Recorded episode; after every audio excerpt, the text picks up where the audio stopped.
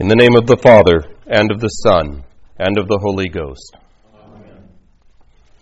The text for this morning's sermon is the Gospel appointed for the Feast of Transfiguration, the Gospel according to St. Matthew, the 17th chapter, beginning at verse 1.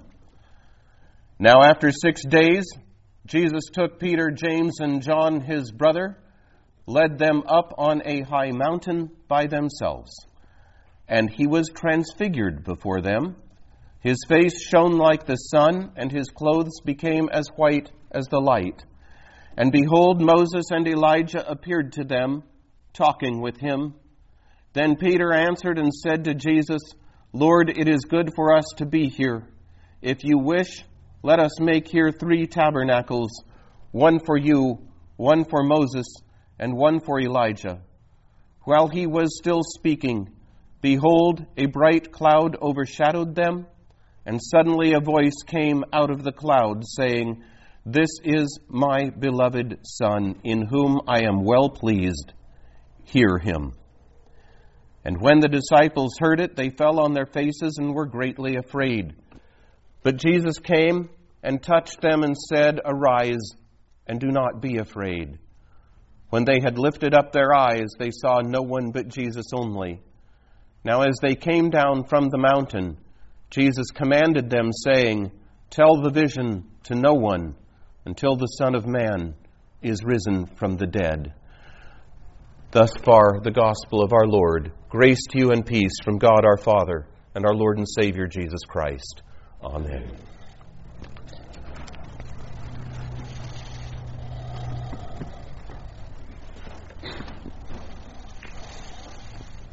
Our Lord takes his three favorite disciples up on a high mountain.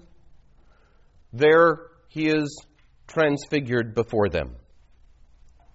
The whiteness and the brightness tell us that his glory, usually concealed from sight, shine forth for Peter, James, and John to see. The glory is always there. Jesus is glorious. But most of the time, people do not see it. I will come back to that in a little bit. Moses and Elijah appear talking with Jesus. Your sermon hymn this morning, the appointed hymn of the day, makes reference to Elias. If you go from one language to another, names sometimes get a little bit translated too. So John in Spanish becomes Juan, and in German becomes Johann, but it's the same name. Eli- Elijah, Elijah is Hebrew. It gets translated into Greek as Elias, and the translator of your Bible turned it back to Elijah for you.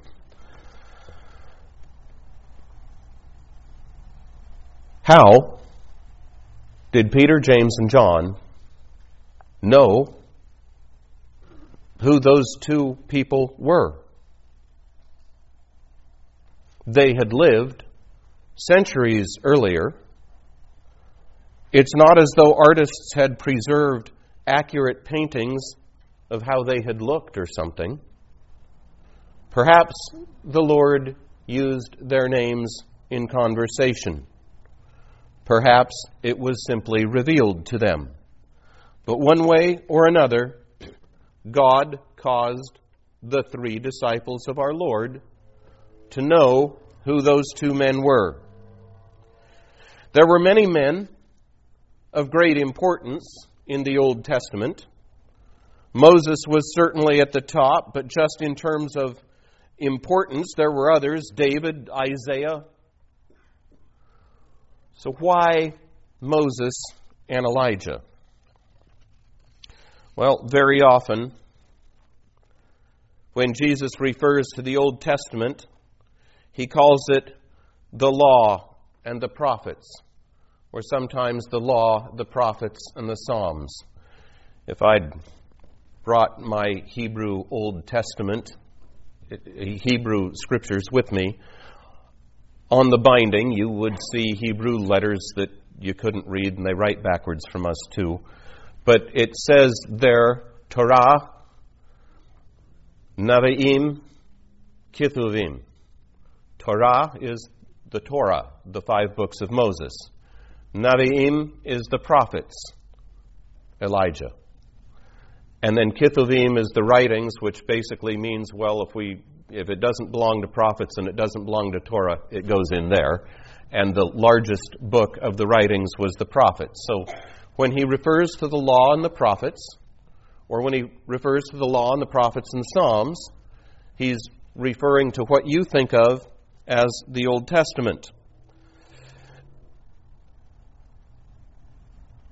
And so, there is a simple and yet profound point to the appearance of these two particular men as our Lord is transfigured, and that point is this Jesus is the fulfillment of the law and the prophets, and yes, also of the writings.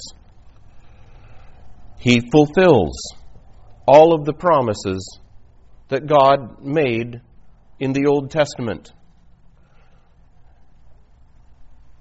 which would be more than enough material for several sermons all by itself.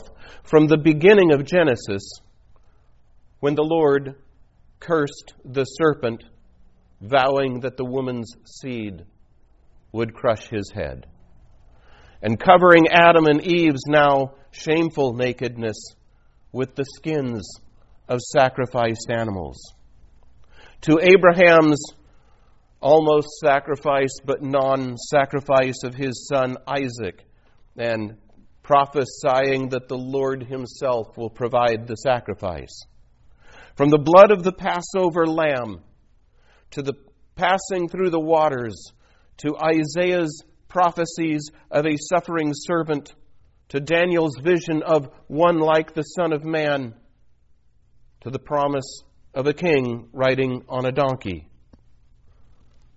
The whole point of the Old Testament was Jesus. The whole point was law and gospel. The law showing what a serious and grievous matter our sin is before God, but also the gospel promise of salvation through faith in the coming one promised by God. As it is written, Abraham believed God, and it was credited to him as righteousness. All of that pointed forward to and was fulfilled by our Lord Jesus Christ.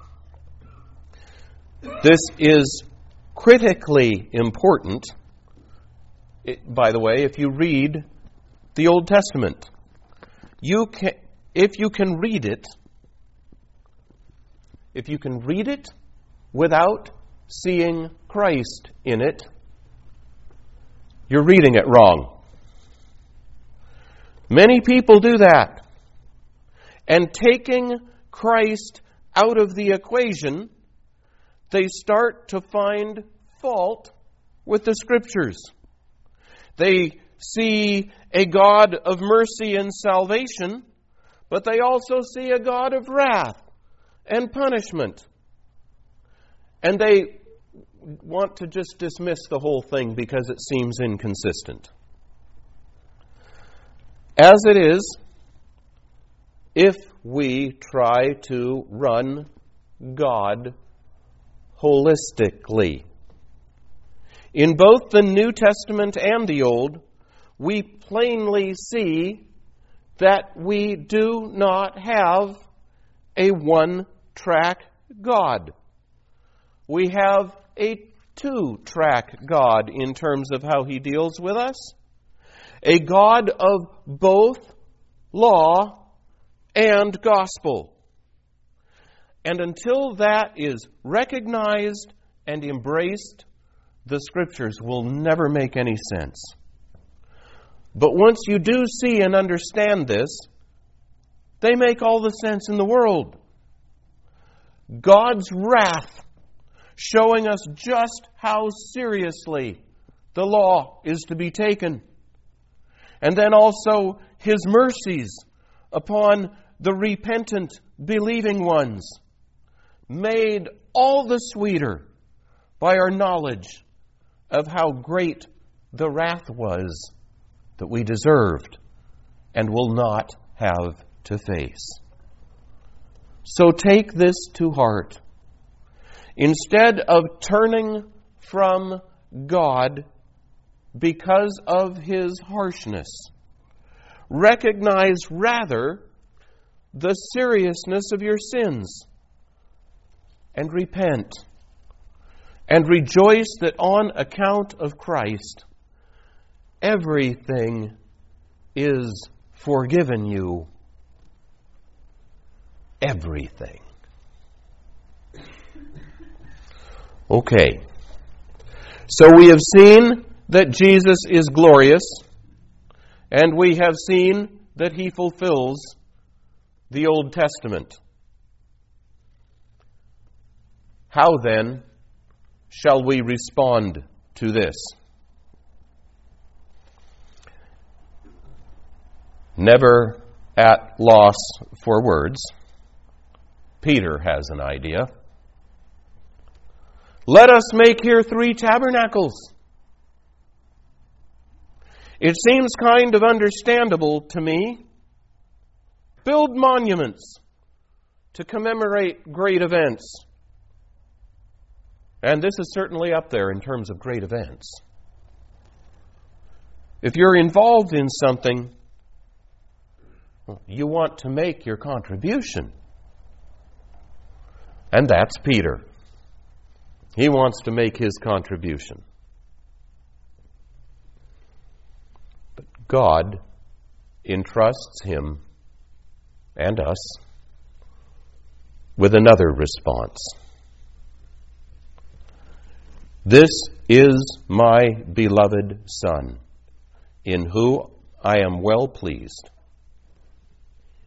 Hear him. The salvation our Lord brings to us is not something we contribute to. Jesus does the work. God gives us his gifts by grace. We are but the passive recipients. Hear him. Listen to what Jesus has to say to you and believe it. Believe that Jesus is the glorious Son of God as the voice of the Father and his radiant appearance and the cloud of the glory of God all tell you. Believe that he has come to fulfill all that the Old Testament pointed forward to.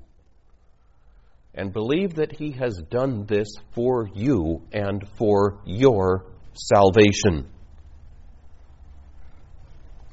Particularly telling are our Lord's words Tell the vision to no one until the Son of Man is risen from the dead. We've heard words like that before, just last week's sermon. Don't tell anyone. On Transfiguration Sunday, we conclude a season that focuses on the Lord's person, true God and true man. And then we move into a season that focuses on the Lord's work, particularly his work of dying on the cross for the forgiveness of our sins. That our Lord Jesus is the glorious Son of God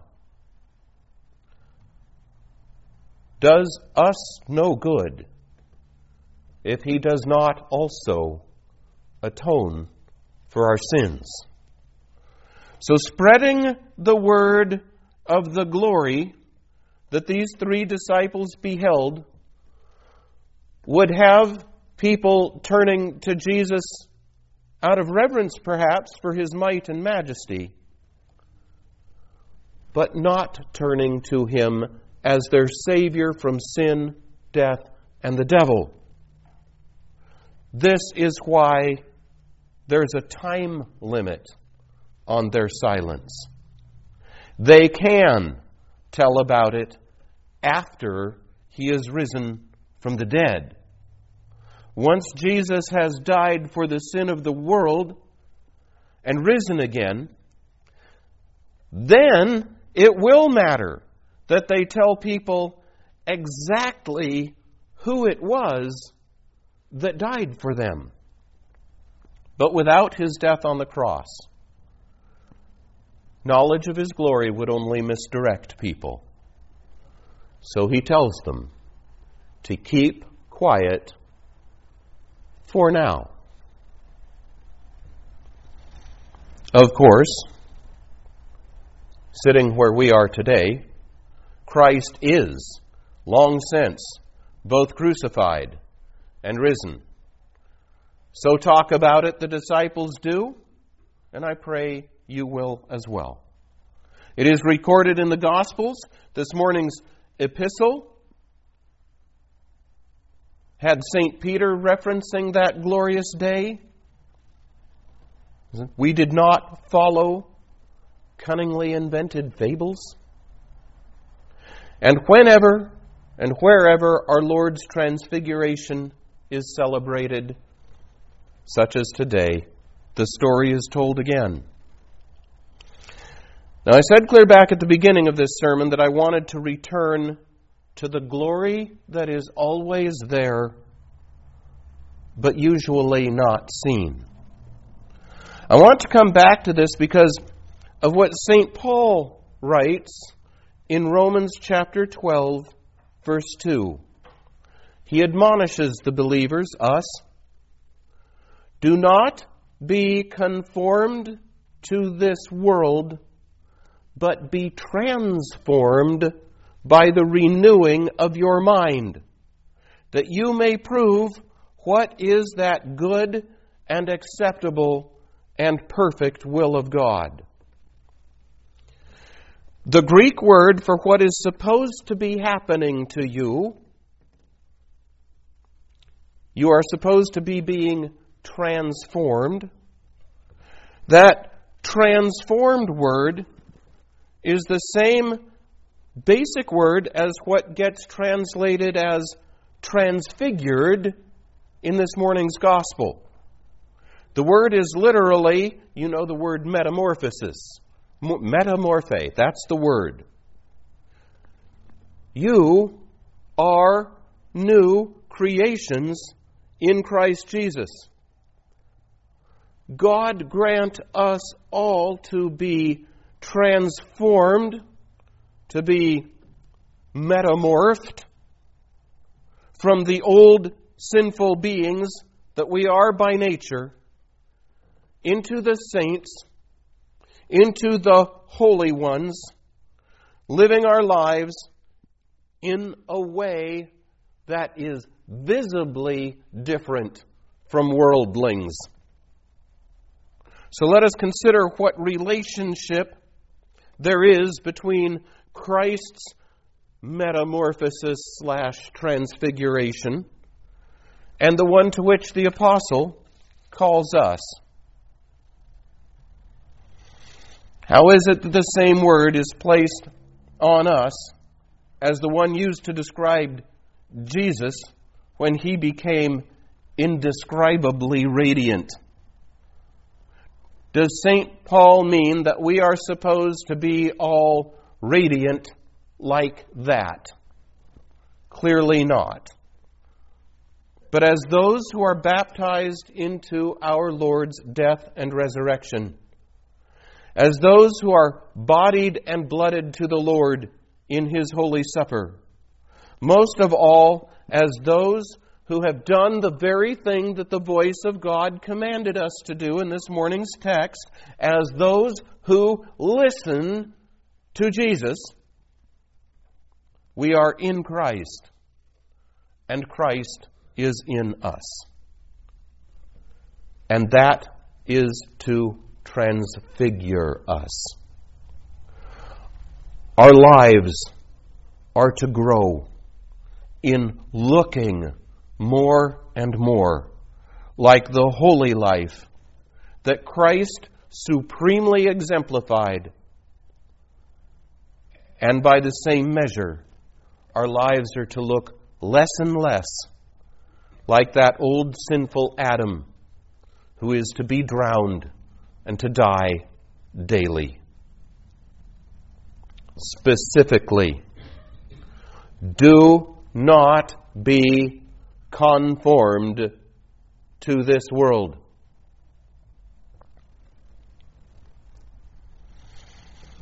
I remember a long time ago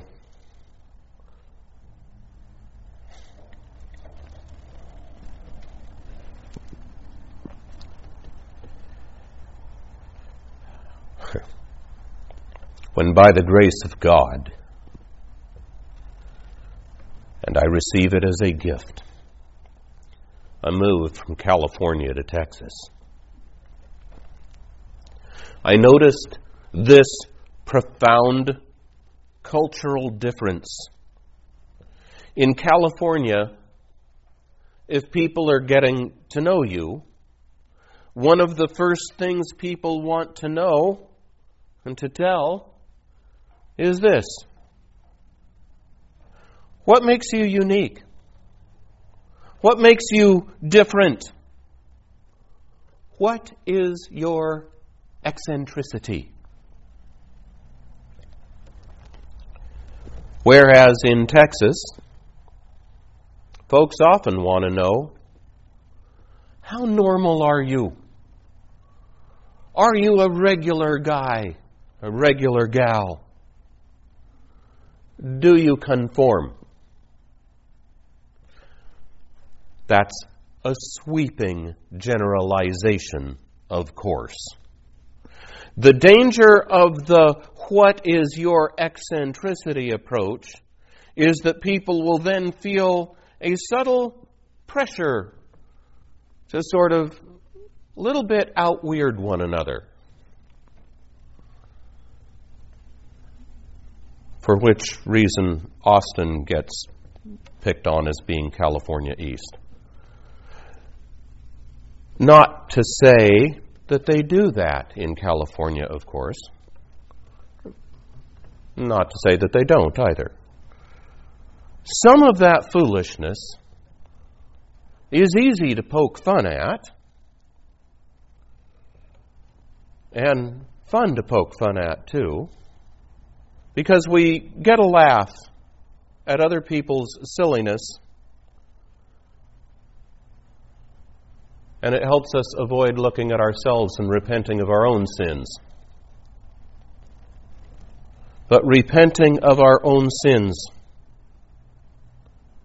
and being forgiven them is exactly what we're here to do.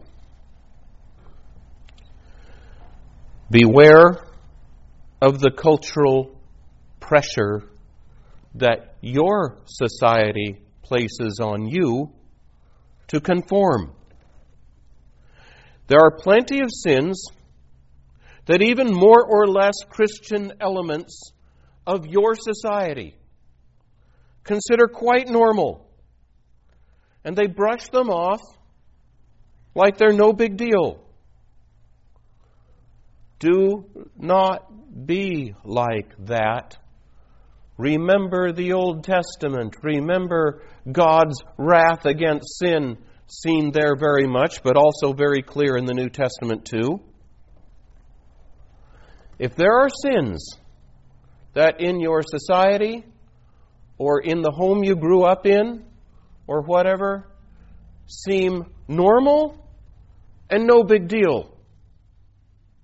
Pay extra attention to those be extra careful to repent of the sins that you are tempted to think of as normal. The sins that are then all too easily handed down from one generation to the next. Our Lord warns in the Old Testament that He punishes the sins of the fathers on the heads of the children to the third and fourth generation of those who hate me. It's not predestination, but it's a forewarning for the sake not only of your own soul, but for your children and their children and their children after that. Repent of your sins. Do not normalize them. Do not hand them on. Little sins become big sins when you start to think little of them. And unrepented, even little sins can destroy you. Do not be conformed to this world. Rather, we are told, be transformed or transfigured by the renewing of your mind. Scripture and your catechisms speak of a new nature, a new creation, a Christ like nature that is given to each of us as we are brought to faith in Him. This is the new nature that your catechisms tell you is to daily emerge and arise to live before God in righteousness and purity forever. That is what your baptism indicates. You are invited, encouraged.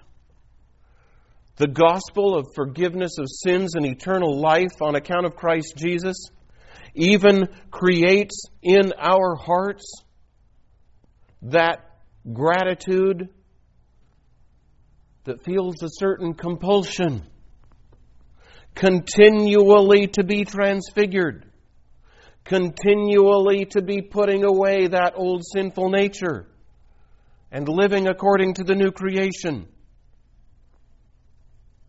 according to the you that is actually going to live forever. This happens by way of the renewing of your mind. Your minds are renewed quite simply by continually hearing the word of the Lord,